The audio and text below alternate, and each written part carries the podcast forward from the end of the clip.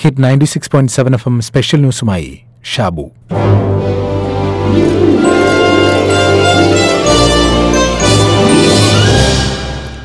പ്രശസ്ത കൊറിയൻ ചലച്ചിത്ര സംവിധായകൻ കിങ്ഡുക്കിന്റെ human space time and human എന്ന ചിത്രം പറയുന്നത് മനുഷ്യന്റെ ദയാരാഹിത്യത്തെക്കുറിച്ചാണ്.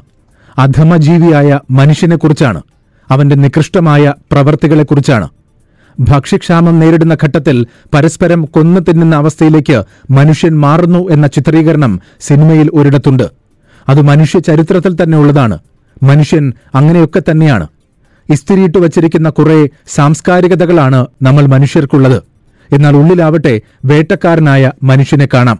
ഇനി വരാൻ പോകുന്ന കാലം ക്ഷാമകാലമാണ് എന്ന് ആവർത്തിച്ചു പറയുമ്പോൾ പോലും നമ്മൾ ഓർക്കേണ്ടിയിരിക്കുന്നു ഇന്ന് വിശന്നിരുന്നപ്പോൾ ഭക്ഷണപ്പൊതി നീട്ടിയവനെ തന്നെ നാളെ വിശപ്പ് സഹിക്കവയ്യാതാകുമ്പോൾ കൊന്നു തിന്നും എന്ന്. അതാണ് മനുഷ്യന്റെ ചരിത്രം. ആ ചരിത്രം ആവർത്തിക്കുകയാണ് ഈ കൊറോണ കാലത്ത്. അല്ലെങ്കിൽ നമുക്ക് വേണ്ടി രാപ്പകൽ അധ്വാനിക്കുന്ന ആരോഗ്യ പ്രവർത്തകർക്ക് നേരെ ഈ ദയാരാഹിത്യം ഉണ്ടാകില്ലല്ലോ. സ്വയം ഭക്ഷിക്കുവാനല്ലാതെ മറ്റൊരു ജീവിയെ കൊല്ലുകയും വിശപ്പില്ലാതെ ഭക്ഷിക്കുകയും ചെയ്യുന്ന ഏക ജീവി മനുഷ്യൻ മാത്രമേ ഉള്ളൂവെന്ന് പണ്ട് വാൾട്ടർ തോറോ പറഞ്ഞിട്ടുണ്ട്. ആ പശ്ചാത്തലത്തിൽ വിശക്കുന്ന മനുഷ്യൻ എന്തു ചെയ്യുമെന്ന് പറയേണ്ട കാര്യമേയില്ല.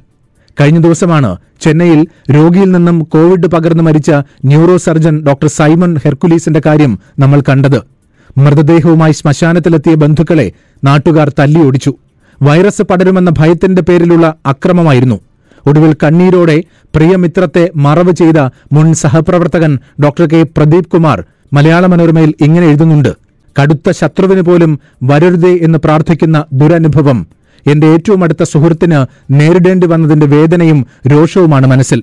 മരണശേഷം മാന്യമായ യാത്രയയപ്പ് ലഭിക്കുക എന്നത് മനുഷ്യന്റെ അവകാശമാണ്.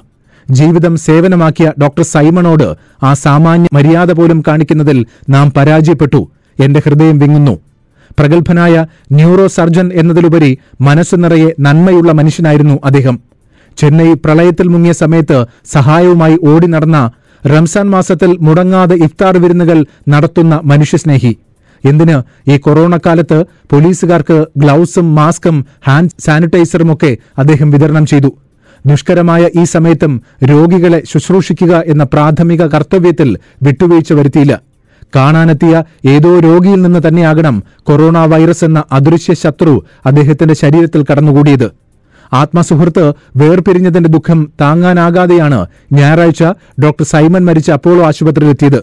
അവിടെ നിന്ന് കിൽപോക്ക് സെമിത്തേരിയിലേക്ക് കാറിൽ ആംബുലൻസിന് അനുഗമിച്ചു.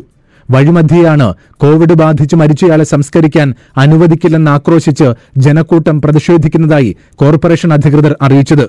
അണ്ണാനഗർ ശ്മശാനത്തിലേക്ക് പോകാമെന്ന നിർദ്ദേശവും അവർ തന്നെയാണ് മുന്നോട്ട് വച്ചത്.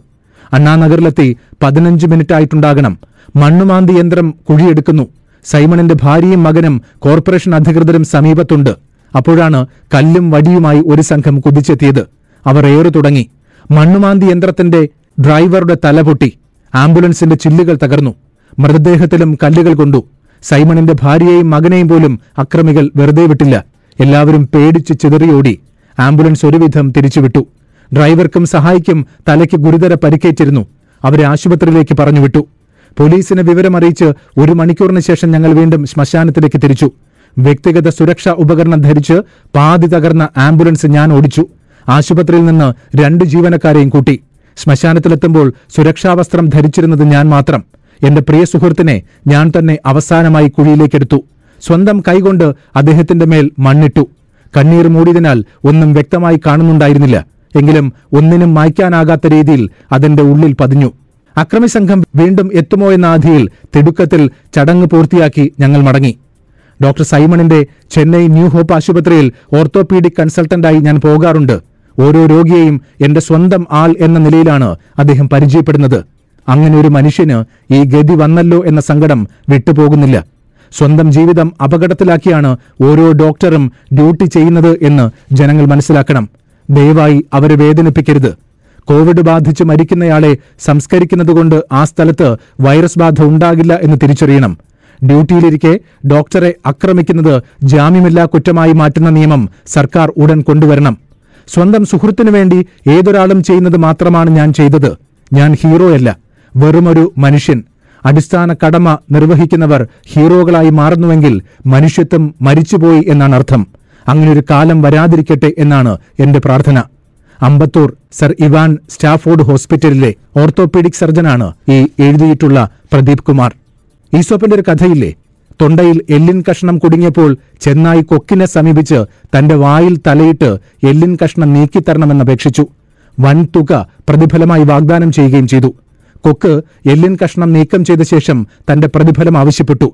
ചെന്നായി പൊട്ടിച്ചിരിച്ചുകൊണ്ട് പറഞ്ഞു ഒരു ചെന്നായുടെ വായിൽ നിന്നും ജീവനോടെ തലയൂരാൻ അനുവദിച്ചതിൽ പരം പ്രതിഫലം വേറെന്താണുള്ളത്? അതായത് ദുഷ്ടന്മാരെ സഹായിക്കുമ്പോൾ പ്രതിഫലം പ്രതീക്ഷിക്കരുത്. ഉപദ്രവം ഏൽക്കാതിരിക്കുന്നത് തന്നെ ഭാഗ്യമായി കരുതുക.